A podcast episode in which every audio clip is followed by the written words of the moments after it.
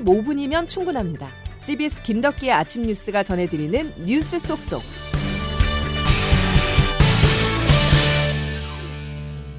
여러분 안녕하십니까? 2월 9일 김덕기 아침 뉴스입니다. 생존자를 찾기 위한 노력 지금 이 시간에도 이어지고 있습니다. 통상 72시간 정도로 추산되는 지진 피해 생존자의 골든 타임 안에 한 명이라도 더 구조하기 위한 사투가 벌어지는 것인데요. 날씨도 좋지 않아 시간이 얼마 없습니다. 튀르키예와 시리아를 덮친 강진 소식 먼저 박정환 기자가 보도합니다. 튀르키예 대지진이 발생한 지 나흘째 현지 시간 어제 기준으로 사망자 수는 만 1000명을 넘어섰습니다. 통상 하루에서 3일 정도로 추산되는 지진 피해 생존자의 골든타임은 속절없이 흘러가고 있습니다. 튀르키에 파견된 구조 인력은 총 6만여 명에 이르지만 지진으로 주요 도로가 폐쇄되고 공항은 인산 인해를 잃어 현장 도착은 지연되고 있다는 우려가 나옵니다. 정부 지원이 미치지 못하는 현장 곳곳에선 시민들 스스로 생존을 위한 필사적인 몸부림을 이어가고 있습니다. 붕괴된 건물 잔해 틈으로 흘러나오는 가족, 친구의 목소리를 견디다 못해 맨손으로 혹은 소형 도구로 땅을 파헤치는 상황도 벌어졌습니다. 한 외신은 곡괭이와 지렛대가 콘크리트를 때리는 소리가 도시 전체에 메아리 친다고 전했습니다. 폐허 속에서 희생자를 수색하는 작업이 좀처럼 속도를 내지 못하고 있는 데다 실종자 수도 제대로 파악되지 않고 있어 최종적인 인명피해 규모가 더욱 늘어날 것이란 전망이 나옵니다. 강진에 대한 정부 대응에 국민적 불만이 커지는 상황에서 튀르키예에서는 트위터 접속이 현지 시간 어제 차단되기도 했습니다.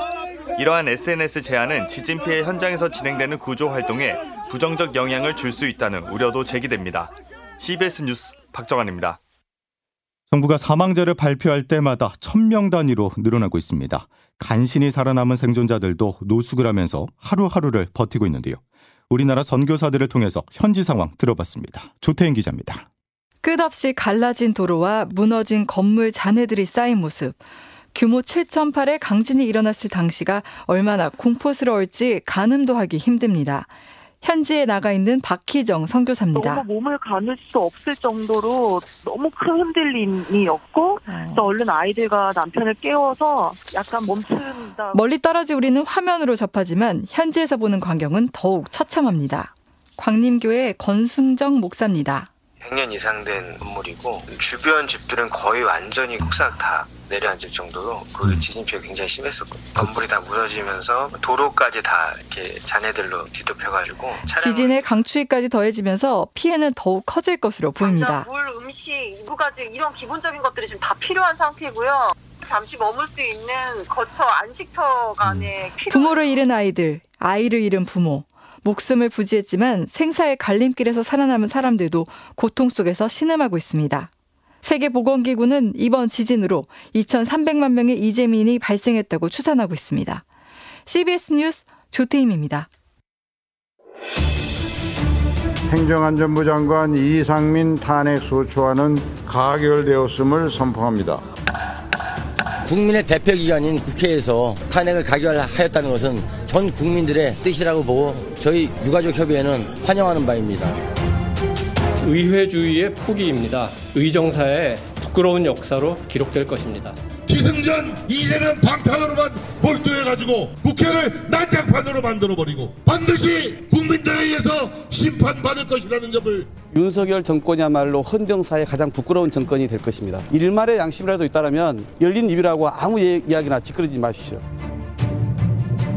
민주당은 탄핵 소추안을 이재명 대표의 사법 리스크에서 벗어나는 데 악용하려고 했던 저희가 있었던 것이 아닙니까? 반사. 헌정사상 첫 장관 탄핵안이 국회를 통과했습니다. 이상민 행정안전부 장관에 대해서 야 3당의 헬로윈 참사에 대한 책임을 물은 것입니다.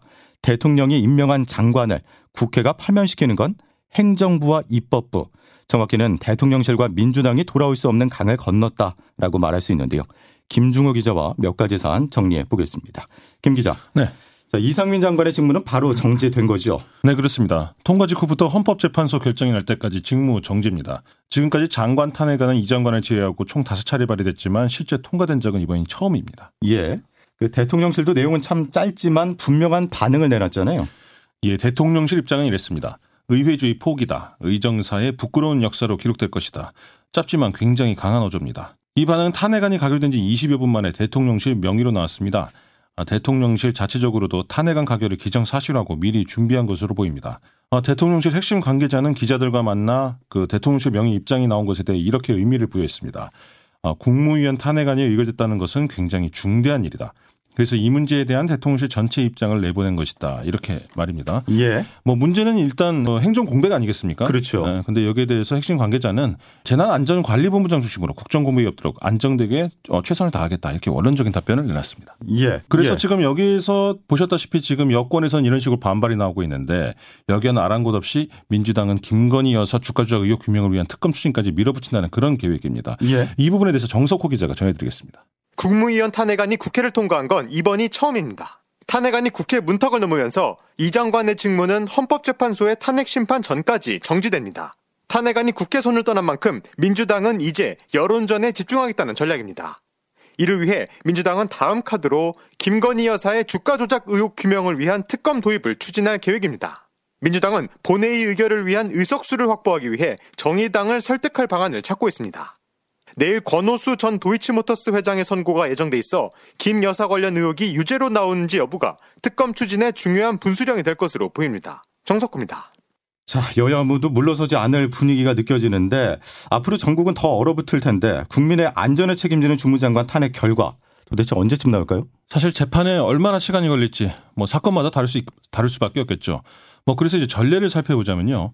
노무현 전 대통령 탄핵 심판의 경우 63일 걸렸고요. 예. 어, 박근혜 전 대통령 때는 91일 걸려서 인용 결정이 났습니다. 어, 헌재는 소추안이 제출될 때로부터 180 안에 최종 선고를 내려야 하는데 뭐 이번 헌재 결정이 쉽게 내려지기는 힘들 듯합니다. 예. 어, 참고로 어, 대통령이 아닌 첫 법관 탄핵 소추 대상이 있었습니다. 바로 임성근 전 판사였는데요. 그 사법농단 관련해서요. 탄핵 소추안 의결 후 267일 만에 각하된 결정이 나온 그런 전례도 있습니다. 예. 탄핵의 인용되려는 조건은요. 재판관 9명 중에서 7명 이상이 출석해서 그중 6명 이상이 찬성해야 됩니다. 다만 이선의 이석태 재판관이 3월과 4월에 각각 임기가 끝난다는 점이 어, 변수가 될 수 있을 것 같습니다. 어, 소추안을 통과시킨 야당 입장에서는 헌법재판소법에 따라 이 국민의힘 소속 김도우 법사위원장이 형사재판의 검사 역할을 하는 소추위원이 되니까요. 여기서부터 사실 넘어야 할 장애물이 만만치는 않습니다. 그렇죠. 또 노무현 대통령 탄핵 심판 당시 헌재는 탄핵 심판 청구는 이제 중대한 법 위반의 경우를 말한다 이렇게 규정했습니다. 그렇다면 여기서 쟁점은 이상민 장관이 헬로윈 참사 국면에서 중대한 법 위반을 했느냐 바로 이것 아니겠습니까? 예. 근데 이제 여당은 경찰 조사에서도 이상민 장관이 혐의가 발견되지 않았다 이렇게 주장하고 있고요.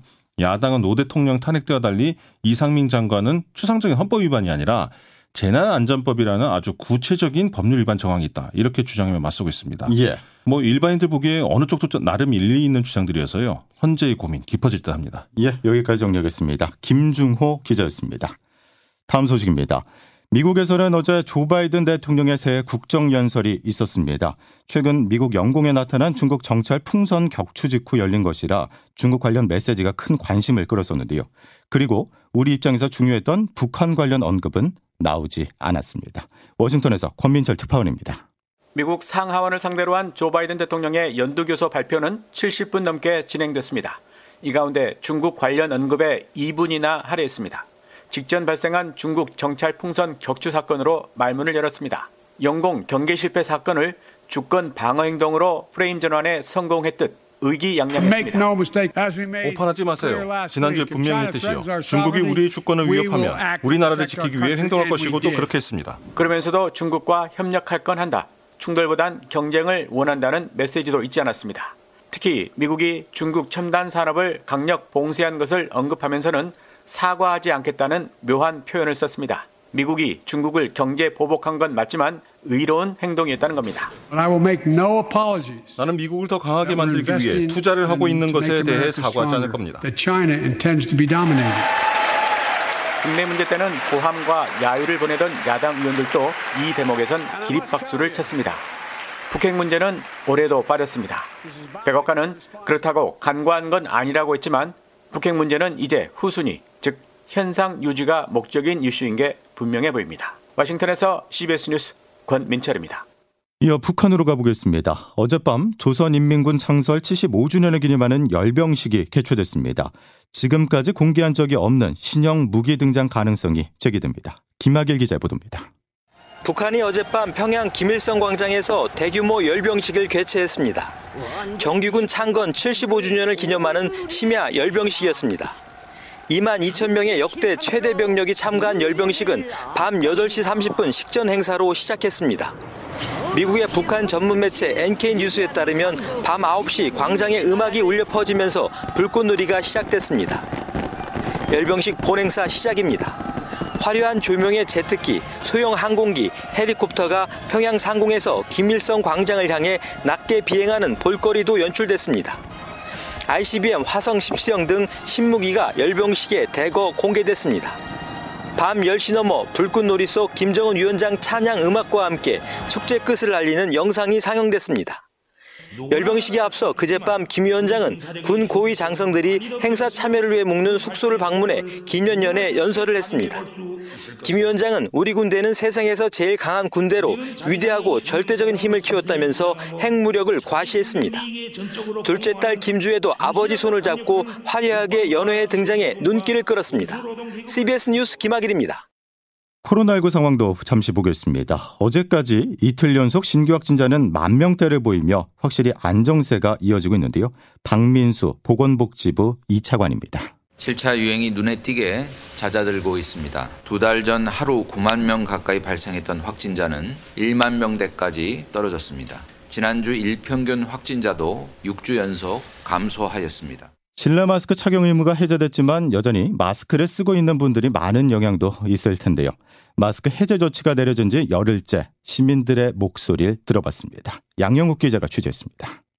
서울거리 곳곳에서 마스크를 벗은 시민들을 손쉽게 찾아볼 수 있었습니다. 학생들은 숨쉬기가 한결 편해졌다며 밝은 표정을 지었습니다. 대학생 이만나 씨입니다. 도서관 갈 때나 마스크를 6시간 막 넘게 끼고 하면은 숨쉬기도 많이 불편하고 코로나19 사태로 직격탄을 맞았던 집합금지 시설도 마스크 의무 해제로 한숨 돌렸다는 반응입니다. 헬스장 대표 김정호 씨입니다. 마스크 벗어가지고 개인 운동 오시는 분들 확, 확실히 많이 늘어가지고. 하지만 병원, 대중교통 등 일부 시설은 아직 마스크 착용 의무가 남아 코로나19의 흔적이 그대로 남아 있습니다. 환자 김도영 씨입니다. 아니 항상 이 내려가 있으면 마스크 좀 올려주세요 이렇게 얘기를 하곤 해요. 이게 맨날 그러다 보니까 좀 귀찮긴 해요. 실내 마스크를 벗은 지 열흘이 지났지만 전문가들은 당분간 시민들이 자발적으로 마스크를 쓰고 다닐 것이라고 전망합니다. 정재훈 가천대 예방의학과 교수입니다. 여전히 많은 국민들이 마스크 착용을 하고 계시거든요. 마스크의 필요성이라든지 코로나19에 대한 인식이 아직 있다고 생각을 하고요. 6주 연속 코로나19 감소세가 이어지는 가운데 마스크 없는 일상의 회복은 더디지만 분명 다가오고 있었습니다. CBS 뉴스 양형욱입니다. 김덕기 아침 뉴스 여러분 함께하고 계십니다. 오늘 밤부터 전국적으로 비나 눈이 내릴 거란 소식이 들어와 있는데요. 기상청 연결해서 자세한 날씨 알아보겠습니다. 이수경 기상 리포터 전해주시죠. 네, 오늘 남쪽 지방을 중심으로 비나 눈 소식이 있는데요. 미세먼지도 줄어들면서 전국적으로 대기질은 보통 수준을 되찾은 상태입니다. 오늘 늦은 오후부터 제주도에 비가 내리기 시작해서 밤에는 충청과 남부 지방까지 비나 눈이 확대되겠는데요. 이어서 내일은 전국에 비나 눈이 오다가 오전에 대부분 그치겠습니다. 하지만 강원 영동과 경상권, 제주도는 내일 오후까지도 이어지는 곳이 있겠는데요. 앞으로 내릴 비의 양을 보면 제주도에 20에서 60mm, 전남과 경남에 5에서 40mm, 전북과 경북, 강원, 영동에는 5에서 20mm 정도가 예상되고 중부 내륙 지역은 5mm 미만의 적은 양의 비가 내리겠습니다. 다만 경남 북서 내륙과 강원 산간, 경북 북동 산간에는 5에서 15cm 정도의 큰 눈이 내릴 것으로 보여서 이 지역은 눈길 교통 안전에 주의를 하시기 바랍니다. 날씨였습니다. 목요일 김덕현 아침 뉴스는 여기까지입니다. 내일 다시 뵙겠습니다. 고맙습니다.